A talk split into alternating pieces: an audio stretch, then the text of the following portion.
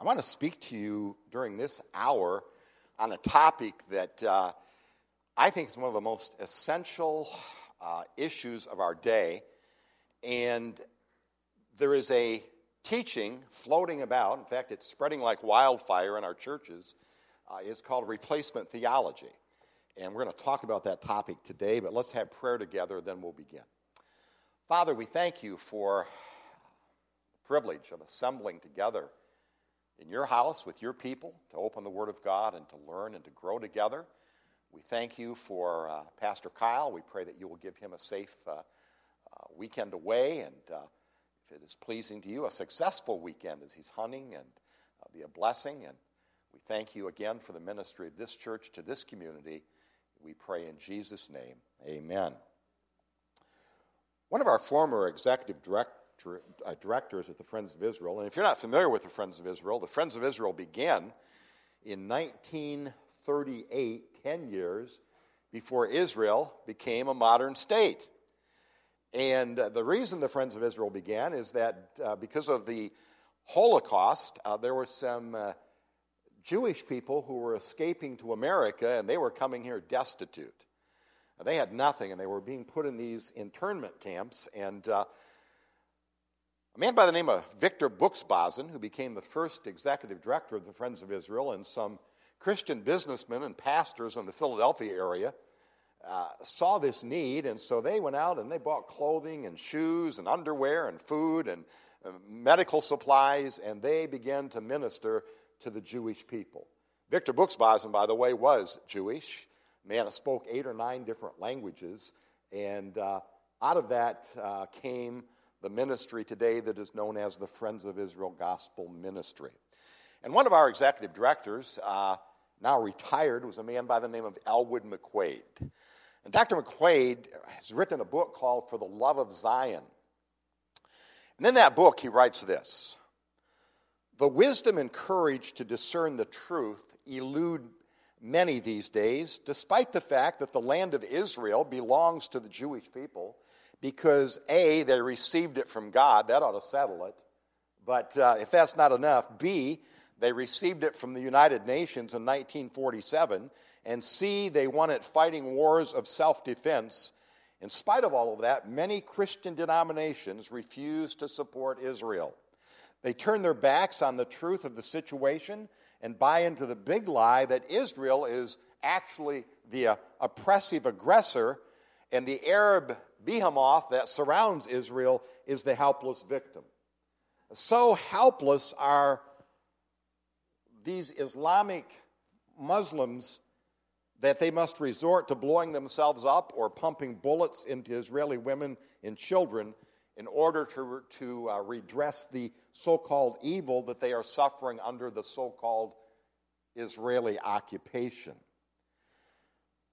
You may not be aware of it, but there is a growing schism, a growing divide in today's church over Israel. I have a question for you. Don't answer it verbally yet. I just want you to think about this. Which is it? Has Israel been rejected and replaced? Or have the Jewish people been regathered and the nation been reborn? Which is it? Replacement theology teaches that God has rejected the Jewish people, that there is no prophetic future for the nation of Israel. Dispensational theology teaches that God has gathered his people back to the land as he promised throughout the prophets. The nation has been reborn. Now, this is an issue that has divided mainline denominations and evangelicals for years, but now many evangelicals and fundamentalists have come to the conclusion that the, the mainline denominations were right all along and that the church has replaced Israel in the plan and program of God. And as one prominent Reformed teacher said, and I quote, Israel has no prophetic future whatsoever. End of quote. In an article by a man by the name of Brad Greenberg, Jewish man, this headline appeared, caught my attention. United Methodists call the creation of Israel the original sin. and bring back divestment talks. Apparently, I have to reread my Bible because the creation of Israel is not the original sin. His article goes on to say tensions are reemerging between Jewish organizations and some mainline Protestant churches in the wake of a renewed drive for churches to divest from companies that do business with Israel. The United Methodist Church opened discussions last Friday on a resolution calling for divestment from Caterpillar, the tractor manufacturer. Now, you might wonder what, what has Caterpillar done wrong? Well, they sold tractors and implements to Israel. And Israel had the audacity to use that equipment to build the fence, the wall, that keeps the suicide bombers out. How dare they build such a wall? Secondly, Israel used a bulldozer to bulldoze down the home of a terrorist who had killed a number of Israelis. And as you know, I probably are aware of this, Hamas pays them, pays their families uh, a lot of money. And so Israel said, there'll be a price to pay. You, you will lose your home. Well, I don't want to just pick on the Methodist. In fact, let me just mention this. A lot of mainstream Methodists don't believe this, but this is what the hierarchy of the church believes. Let me move on to the Presbyterian Church USA. They had a caucus on the Middle East, and this is what came out of that caucus. This was their statement. The recent events in the Gaza Strip are yet another proof that the only solution to the ongoing conflict between Israel and the Palestinians is for Israel to end its illegal, violence breeding occupation of Palestine. This is deliberate, cruel collective punishment and indiscriminate terrorization of an entire population, young and old, women, men, and children. It is blatant savagery. With such reckless behavior, Israel is hurling the whole region into chaos. Did you note in that statement from the Presbyterian Church USA who the terrorists are? The Israelis. And yet there is no condemnation whatsoever of Hamas or Hezbollah or any of the terrorist organizations. They just blame Israel. Well, enough with the Methodists and the Presbyterians. Are you ready to get closer to home? Let's get closer to home. One of the things I do as a uh, representative for the Friends of Israel is to speak in churches. And I live in Arizona, and uh, I often call churches looking for a speaking engagement. And uh, I was looking through the yellow pages one day, and there I saw uh, an ad from a Bible church, and they had Awana. Oh, well, this must be a good sound church. So I called the pastor. He answered the phone, and I introduced myself, told him my name was Patrick Neff, that I served with the Friends of Israel Gospel Ministry, and wanted to know if his church would be interested in having a focus on Israel Sunday. He said, Who did you say you were with? I said, With the Friends of Israel. He said, That's what I thought you said. He said, If you were with the Friends of the Palestinians, we would invite you to come. But we want nothing to do with Friends of Israel. I said, Pastor, may I ask you a question? He said, What's that? I said, Do you believe in replacement theology? He said, What's that? I said, Do you subscribe to the teaching that God has rejected the Jew, that the church has then replaced Israel, and that Israel has no future in the plan of God? He said, That's exactly what we believe and teach in our church. Replacement theology is spreading through Baptist churches and Bible churches today uh, as it never has before. It is a very dangerous teaching, and I believe very unbiblical teaching. So, which is it? Has Israel been rejected by God and replaced by the church, or have the Jewish people been regathered to the land and has Israel been reborn? where would we turn to find an answer to such a question? How about the Bible? How about we go to the Bible? That same pastor, by the way, that I was talking to told me that I had to understand that the Bible doesn't mean what it says. Exactly what he told me. I said, What do you do with Romans 11 26 when it says all Israel will be saved? He said, You have to understand all doesn't mean all, and Israel doesn't mean Israel. And I said, So you're telling me the Bible doesn't mean what it says? That's exactly what I'm telling you. Well, let's turn in our Bibles to the book of Ezekiel. Ezekiel chapter 37. Ezekiel chapter 37. Now, as you're turning to this passage, even if you have never read it, you've probably sung about it. You know, the foot bone's connected to the ankle bone, and the ankle bone's connected to the leg bone. You know, y'all know that? I won't sing it for you. Be glad.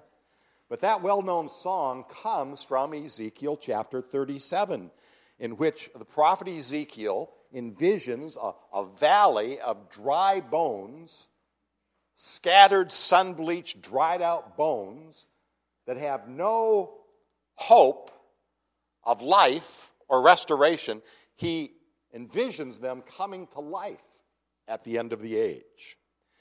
Ezekiel chapter 37 vividly demonstrates that God intends to fulfill the promise that he gives to Israel back in chapter 36, verses 22 through 38, regarding Israel's regathering and restoration to their God given homeland in the last days.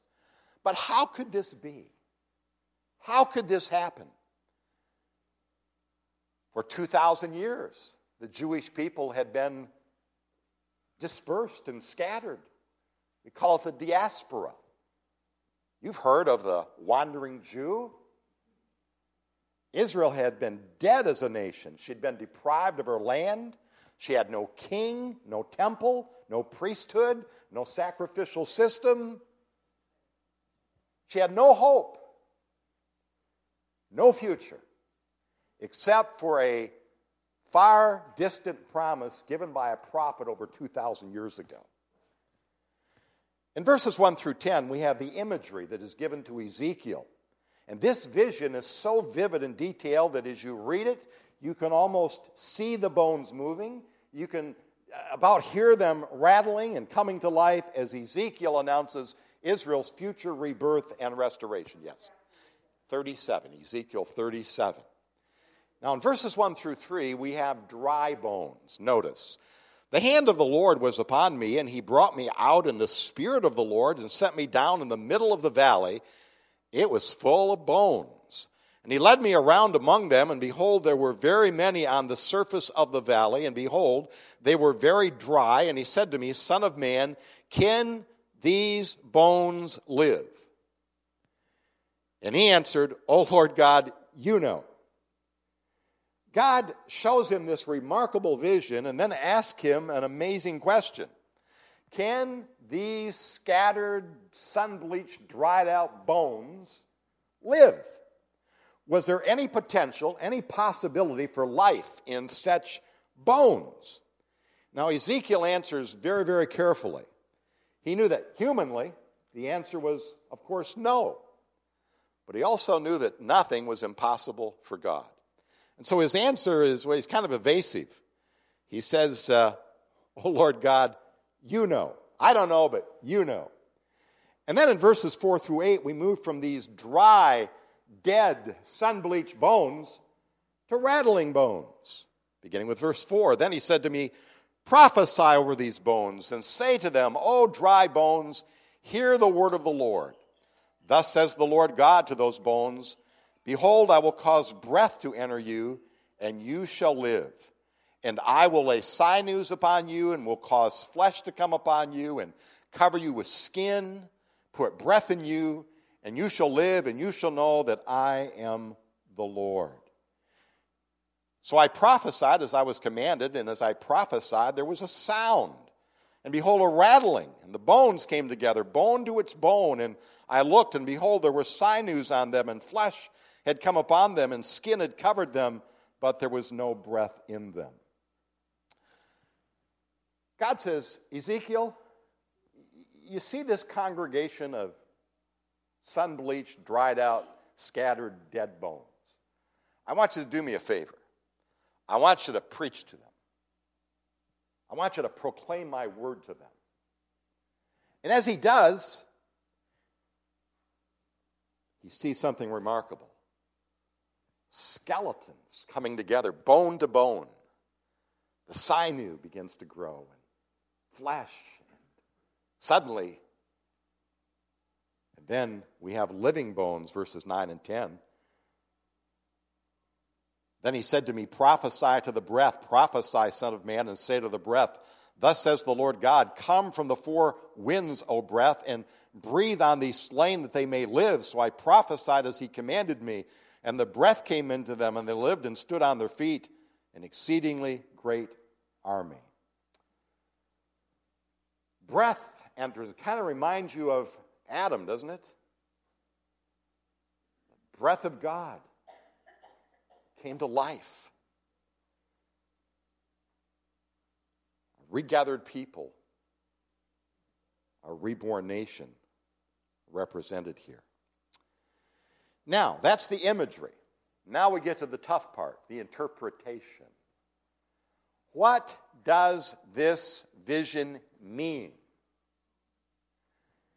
You know, it's amazing how much darkness commentaries can shed on a, a portion of Scripture, especially if they don't believe what the text is saying. As the Jewish people look back down the long corridors of time, they had little hope for restoration to the land or of rebirth as a nation. All they had again was this prophetic flicker in the darkness that someday God would orchestrate a return, a regathering, a reestablishment, and, and rebirth. God had promised that one day he would transform a boneyard into a battalion. The interpretation is given in verses 11 through 14, and it's interesting, and this is what I love about this portion. God gives the interpretation. And it's amazing, you go to commentaries, and somehow they miss that. They come up with their own interpretations. Let's read verses 11 through 14. Then he said to me, Son of man, in other words, let me explain to you. Son of man, these bones are the whole house of Israel. Behold, they say, Our bones are dried up, our hope is lost, we are indeed cut off. Therefore prophesy and say to them, Thus says the Lord God, Behold, I will open your graves and raise you from your graves, O my people. Graves here being a metaphor for the nations to which they've been scattered. And I will bring you into the land of Israel. And you shall know that I am the Lord when I open your graves and raise you from your graves, O my people. And I will put my spirit within you, and you shall live. And I will place you in your own land. Then you will know that I am the Lord. I have spoken, and I will do it, declares the Lord. One commentary I read said that this passage is talking about the preaching of the gospel. The people are dead in trespasses and sin, and that's true. And the preacher preaches the word of God, and they're raised to life. And that's what this passage is talking about. I don't think so. That might be a good application, but I don't think so. It's talking about Israel, as the text makes clear. And then, the sovereign God of history, through the events of World War I and especially World War II, God so orchestrated world events that his ancient covenant people began to return to their ancient God given homeland. They had nowhere else to go. I was talking to an anti Semitic guy. Once in a while, I'll get in a church and there'll be an anti Semite there. This guy came up to me. He says, Why do the Jews insist on living where nobody wants them? I said, Sir, where would you suggest they go? Back to Europe? They tried that. Do you remember what happened to them there? And on May the 14th, 1948, a miracle took place. Israel was reborn as a nation. Well, what are the implications? Now, I'm an old man, so you, you, you guys aren't going to, you're not going to know who I'm talking about. Forgive me. But for those of you who are a little older, how many remember Pat Boone? Have you ever heard the name Pat Boone? Well, he does a commercial for a bathtub now. But there was a day that Pat Boone was a pretty popular performer. And uh, back in the, what, 50s and 60s. And in that era, and uh, Pat Boone, by the way, is an evangelical Christian, and uh, he loves Israel. And when the movie Exodus came out, it was based on the very excellent novel by Leon Uris, uh, Exodus, and it tells the epic story of the Jewish people's valiant struggle in 1947 uh, to make Israel their home. And Pat Boone uh, wrote the song for the movie based on that book. And the first 10 words, he's writing it as if he were Jewish. And the first 10 words say it all. This land is mine. God gave this land to me.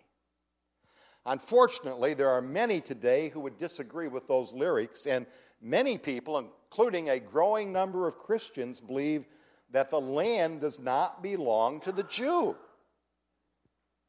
They say, well, it belongs to the Arabs, belongs to the church. Certainly, it does not belong to the Jews. In fact, a few years ago, 154 evangelical pastors and teachers, including R.C. Sproul, Bruce Waltke, and others, signed an open letter that was posted on the Knox Theological Seminary website, and it declared that the Jewish people have no special title to any land in the Middle East. Let me quote from the website. The entitlement of any one ethnic or religious group to territory in the Middle East called the Holy Land cannot be supported by Scripture. In fact, the land promises specific to Israel in the Old Testament were all fulfilled under Joshua. End of quote. In a May June uh, 2007 issue of the world's finest magazine, Israel My Glory, it's our publication. In fact, uh, I had I thought I had some shipped to the church, but we can't find them. Uh, we don't know if they're here or they didn't get shipped or they got lost on the way, but you were going to have free copies of Israel My Glory today. But uh, uh, let me tell you how you can get this magazine. If you want this magazine, I know how you can get it free. Okay, I know how you can get it free for a year. You just go to our website, and there will be a place where you can sign up for Israel My Glory, and it's www.foi.org. So foi.org, and you can go there and get our magazine. It's, it's filled with prophetic teaching, biblical teaching, doctrinal teaching, and news of what is going on in Israel and, and so forth. So it's a great magazine. But back in our May, June 2000 uh, issue, Bill Sutter, who was then our executive director, wrote this. Reports from many areas of our worldwide ministry indicate a resurgence of an errant teaching best described as replacement theology. Deviating from a literal interpretation of God's prophetic word, replacement theology holds that the church and Christians have replaced Israel and the Jewish people as the recipients of the promises that God made to Abraham. Now, let me just interject something we receive the blessings and the promises, but somehow we escape the curses. Isn't that interesting? Adherents contend, he writes, that Israel has no future in God's plan. The case for replacement theology is posted under the banner of Knox Theological Seminary and the Wittenburg Door magazine, and it denies God's plan for ancient uh, Israel, for the nation of Israel. I went to that website and uh, they've since taken it down. But here's what they said. I want to share some things with you. This is what they said. First of all, the entitlement of any one ethnic or religious group to territory in the Middle East called the Holy Land cannot be supported by Scripture. In other words, they're cutting Israel out of the promises that God has given to her. This assertion contradicts God's everlasting covenant with Abraham in Genesis chapter 12, Genesis chapter 13, Genesis chapter 15, and a host of other scriptures. When they say there's no support in the Bible, I want to ask what Bible are they reading? Secondly, and this, this just gets worse, almost humorous. Here's the second thing they said the promised messianic kingdom of Jesus Christ has been inaugurated.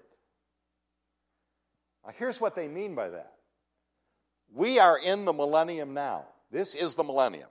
You see, it's not a literal millennium, it's a spiritual millennium. It's not a thousand year kingdom as promised in Scripture, it's, it's a spiritual kingdom. We don't know how long it's going to last. It has nothing to do with Israel because Israel, well, she's under the curse of God. It's all about the church. This stance, this viewpoint, spiritualizes Christ's kingdom and thereby denies his literal future reign of righteousness on earth for a thousand years, a prophetic truth that is repeated several times in the book of Revelation, chapter 20. In fact, in just a few verses in Revelation chapter 20, it mentions six times that the kingdom will be 1,000 years. Now, you know, when I was raising my kids, they're all grown up now, now we have grandkids, but uh, when I was raising my kids, if I told them something once, yeah, they might pay attention. If I told them the second time, their ears started perking up. If I told them the third time, they knew I meant business. And if I had to tell them the fourth time, they knew they were in trouble. And if I had to tell them six times, the paddle was out. In fact, the paddle was out long before the sixth time. Why does God repeat something over and over and over again in the short text? He, he's highlighting, he's underscoring it. 1,000 years, literally. if you believe the Bible means what it says, and I do. Here's the third thing they say Furthermore, a day should not be anticipated in which Christ's kingdom will manifest Jewish distinctives, whether by its location in the land, by its constituency, or by its ceremonial institutions and practices. In other words, all of the prophets that speak of a millennial temple, a revived sacrificial system, none of that's going to happen.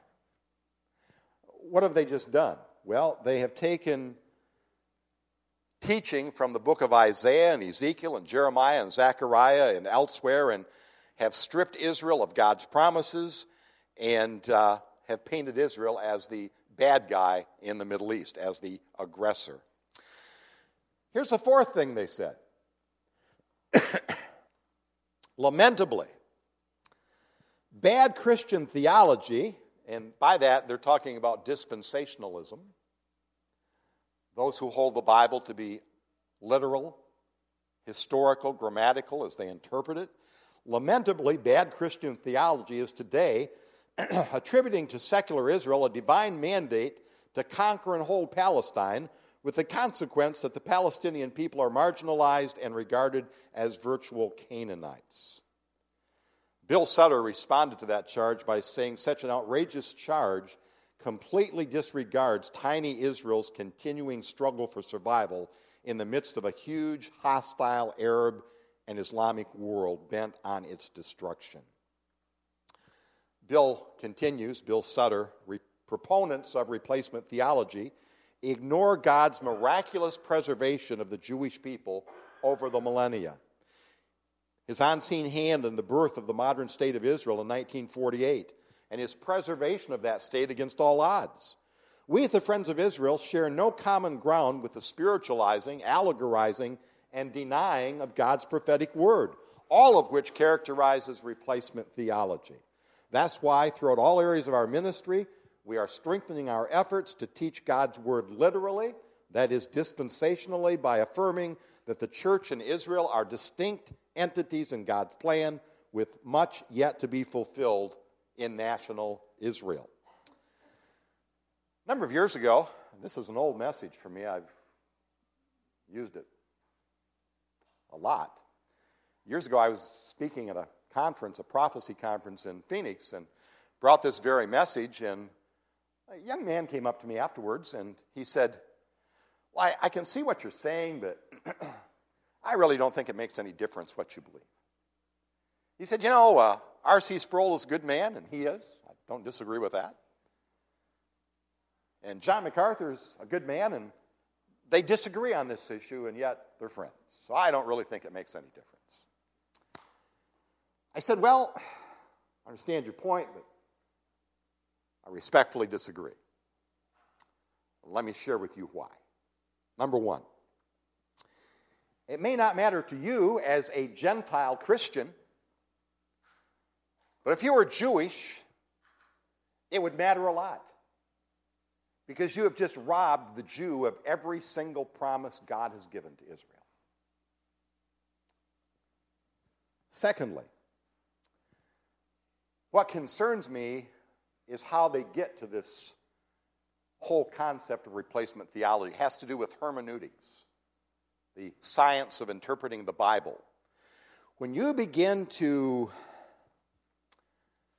allegorize Scripture, when you begin to say, you know, the text really doesn't mean that, it has a mystical meaning, a spiritual meaning. It doesn't really mean that.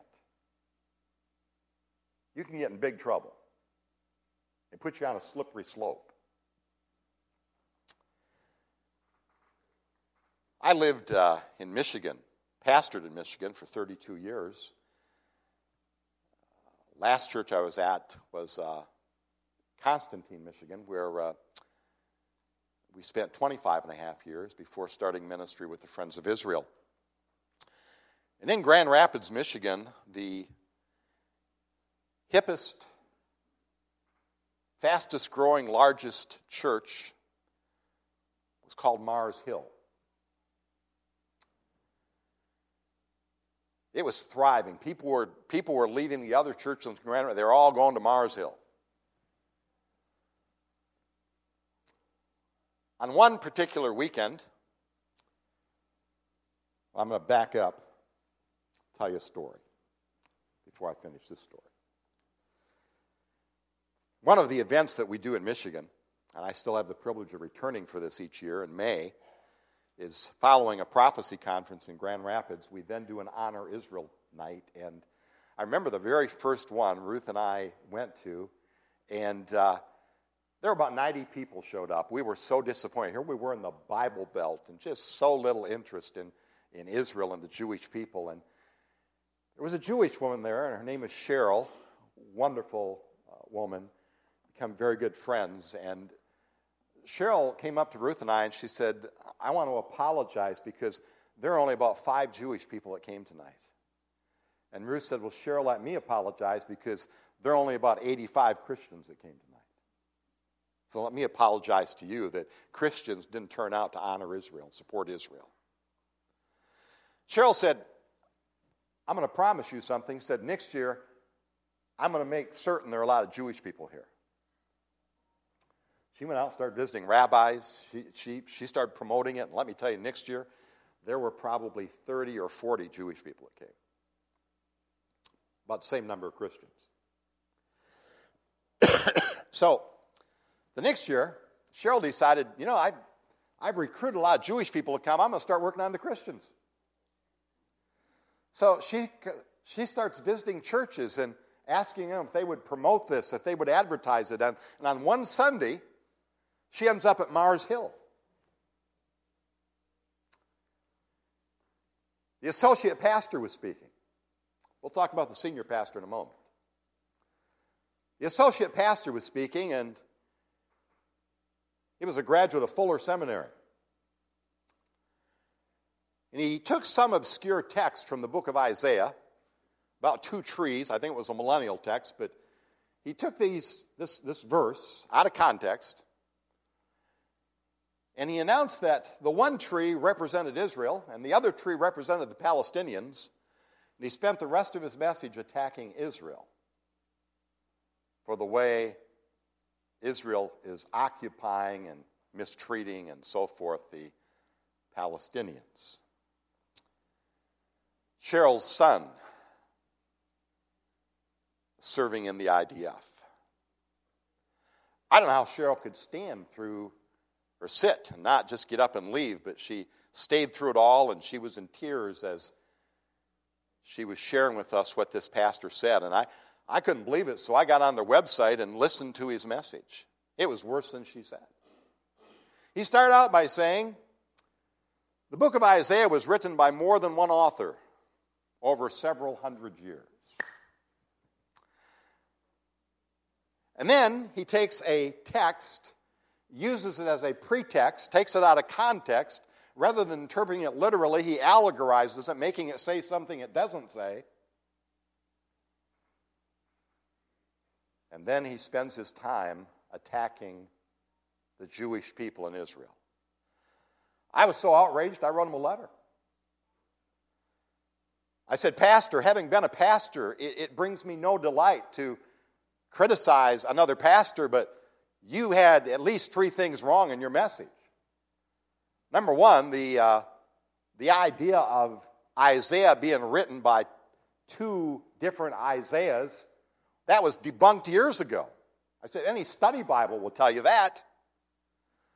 I said, number two, you were wrong to take a verse out of context and make it say what it didn't say.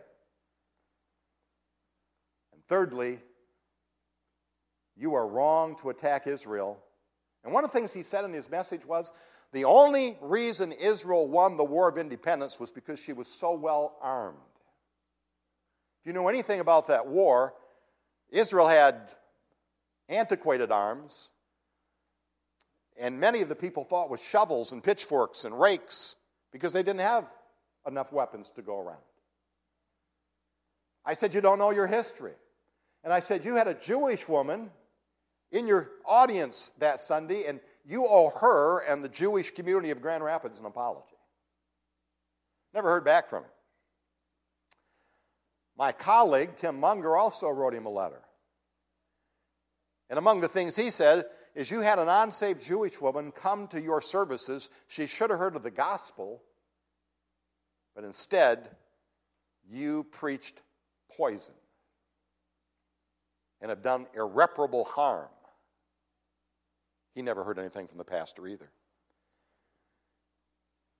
Now, the senior pastor of that church, who went to the same seminary, where they were taught this hermeneutical method of interpreting the Bible, wrote a book. His name was Rob Bell. And the book he wrote is called Love Wins. And in that book, he says there's no such thing as hell.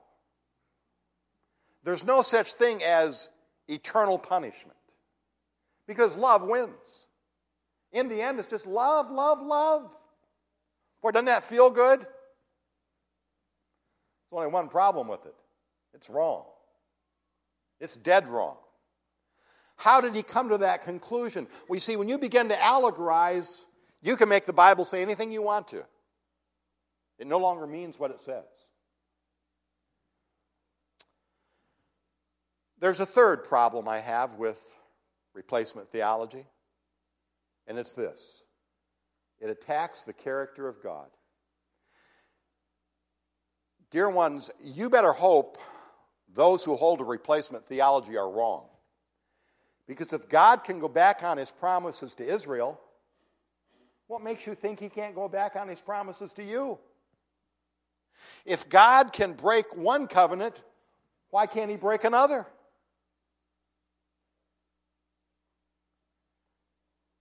I mean, my God cannot lie. And He has made promise after promise after promise after promise to the Jewish people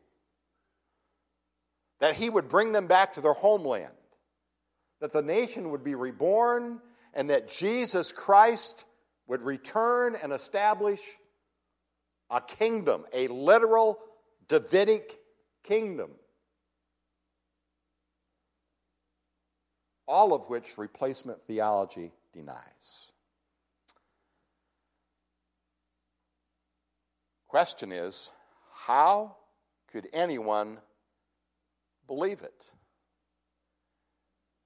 And yet, it is spreading across our churches like crazy.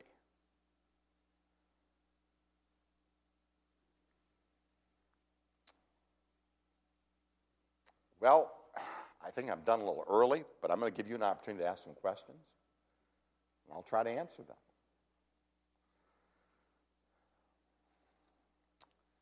Yes, sir.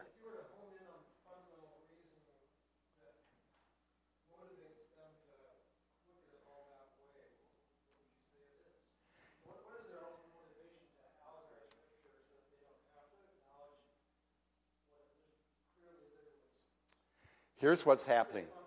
Yes. Here's what's happening uh, across the land. There has been a resurgence of Reformed teaching. And I've read Calvin's Institutes. Well, let me tell you this, this new, I call it the new strain of Reformed teaching.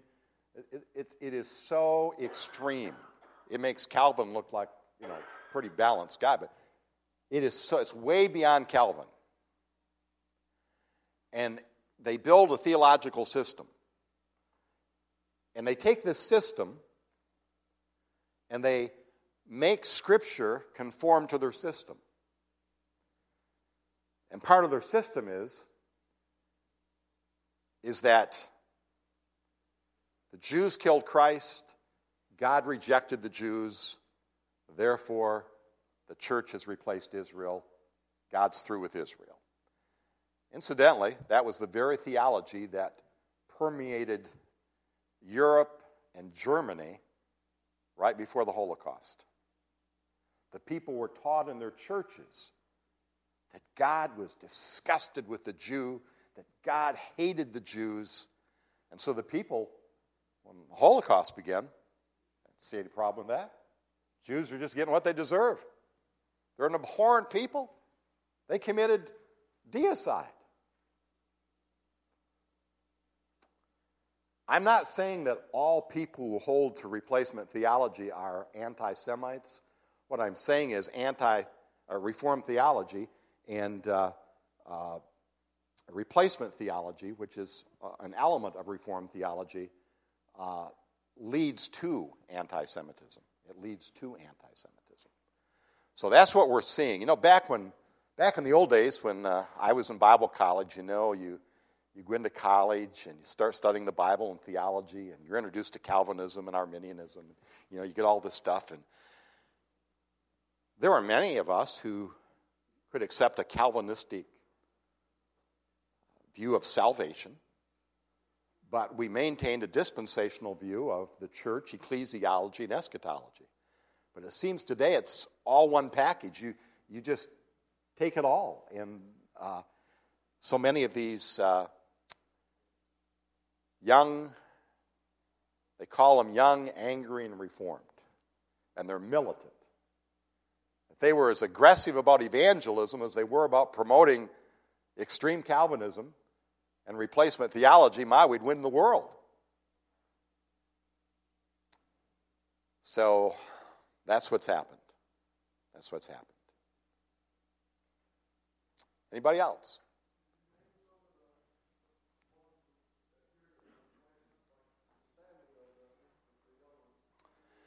Uh, probably the younger one does, Andy. Uh, yeah, uh, his dad wouldn't. His dad wouldn't. Uh, he's far removed from many things that his dad would believe. Um, R.C. Sproul uh, would believe in replacement theology, and you know I've read some of Sproul's books, and some of them are great. Some of them are, are blessing, uh, and yet uh, he, because of his reformed leanings, uh, believes in. Uh, in fact, he pretty much he's a preterist. He basically says the book of Revelation's already happened happened during the first 70 years of church history. That's when the tribulation was. Nero was the Antichrist. That's the view they take. And the church has replaced Israel. So I'm not saying that all people who hold to this view, some of them are brothers. Some of those you know, I have great respect for, but here is an element of their theology is just poison.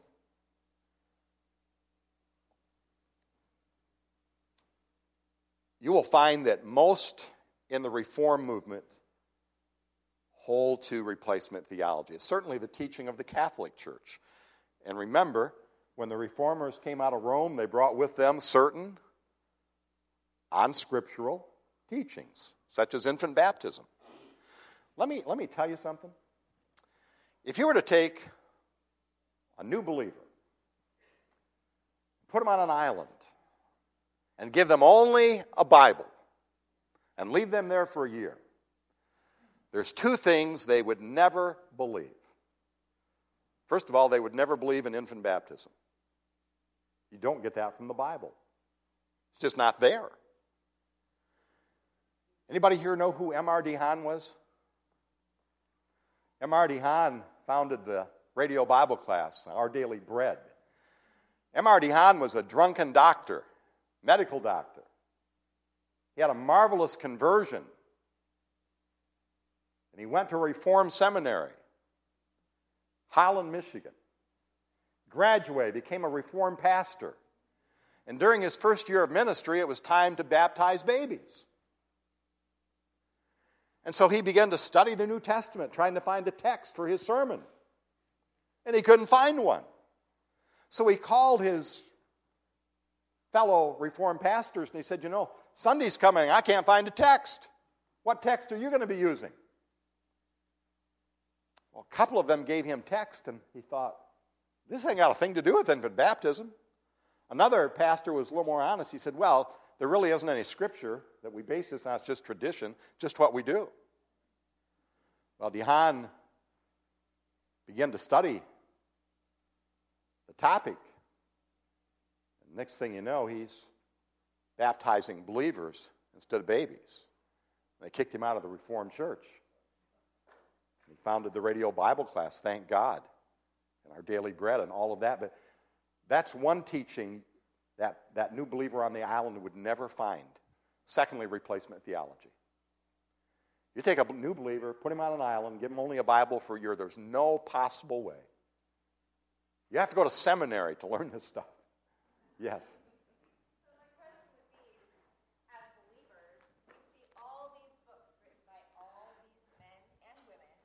Yes.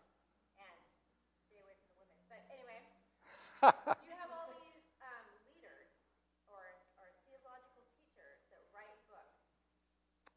How do we, as believers in God's Word, follow what God's Word says compared to what these men say? Because we are human beings that are faulty. Yes. So isn't that what you're talking about? Is that correct? Yes. Excellent question. Was it not the Bereans who searched the scriptures daily to see if the things they were being taught were in accordance with the scriptures?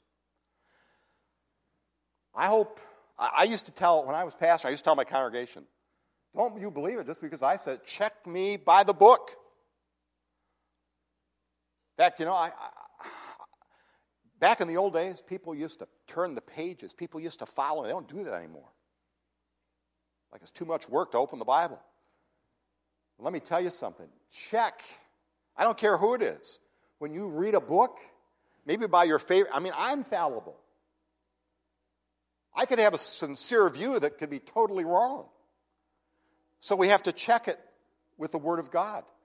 And you do that to your own pastor, you do it to books that you read, authors that you respect. Uh, I was telling someone the other day, where uh, it, it, was you, we were talking about John MacArthur. I love John MacArthur, but I'll tell you, there are a couple of things I just don't agree with. Maybe I'm wrong, maybe he's wrong, but I check what he teaches with the Bible, and he would want me to do that. So I don't care who it is. We need to check it. What does the Scripture say? Does this line up with Scripture?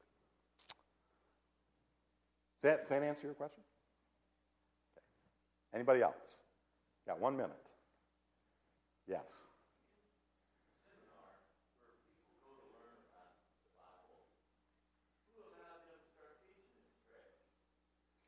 Well, it's been taught, I mean, it's been taught since uh, the second or third century. Augustine uh, popularized it. The reformers, uh, there was the position of the Roman Catholic Church, the reformers taught it. And it kind of died out. It just kind of, but in, in the last 20 years, there's been a resurgence of it, and it's just spreading like wildfire. And uh, let me just close with this. I went to a, I went to a conference a few years ago, and uh, there was a prominent Reformed teacher, and the question was asked How do you ensure that your children become Christians? Good question, right? This during a panel discussion. And this was the answer that Reformed leader gave. He said, Well, he said, My wife and I have a number of children. I think I had seven or eight children. And he said, When we find out my wife is expecting,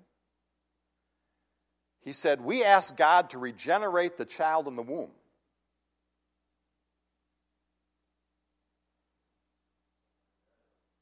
Where's that in the Bible? Oh, he had the verse. He had a verse. Remember when Elizabeth entered Mary's presence and John leapt in the womb? That was his verse. That's a stretch. And then he says, after that, we have the child, the infant baptized, and then we just don't worry about it after that. Now, friends, that's fatalism. That's fatalism. By the way, I don't believe children are regenerated in the womb. I believe they're regenerated when they receive Jesus Christ as their Lord and Savior. And there are a lot of people in the Reformed movement who think because they're regenerated in the womb and they're baptized as a baby that they're just fine. And they've never experienced the new birth. I know I lived in Grand Rapids. I was surrounded by that teaching. I worked with people who believe that. Well, replacement theology. Every church needs to be aware of it because I've been in so many churches where someone has come in and next thing you know they become a Bible teacher and they start teaching this stuff. And then the church is on the verge of a split. So know what you believe about Israel. It is very essential, very important. Time is up and gone. Let me pray. Father, thank you for this time together. I ask your blessing upon the word that has been shared and upon the service to come. In Jesus' name, amen.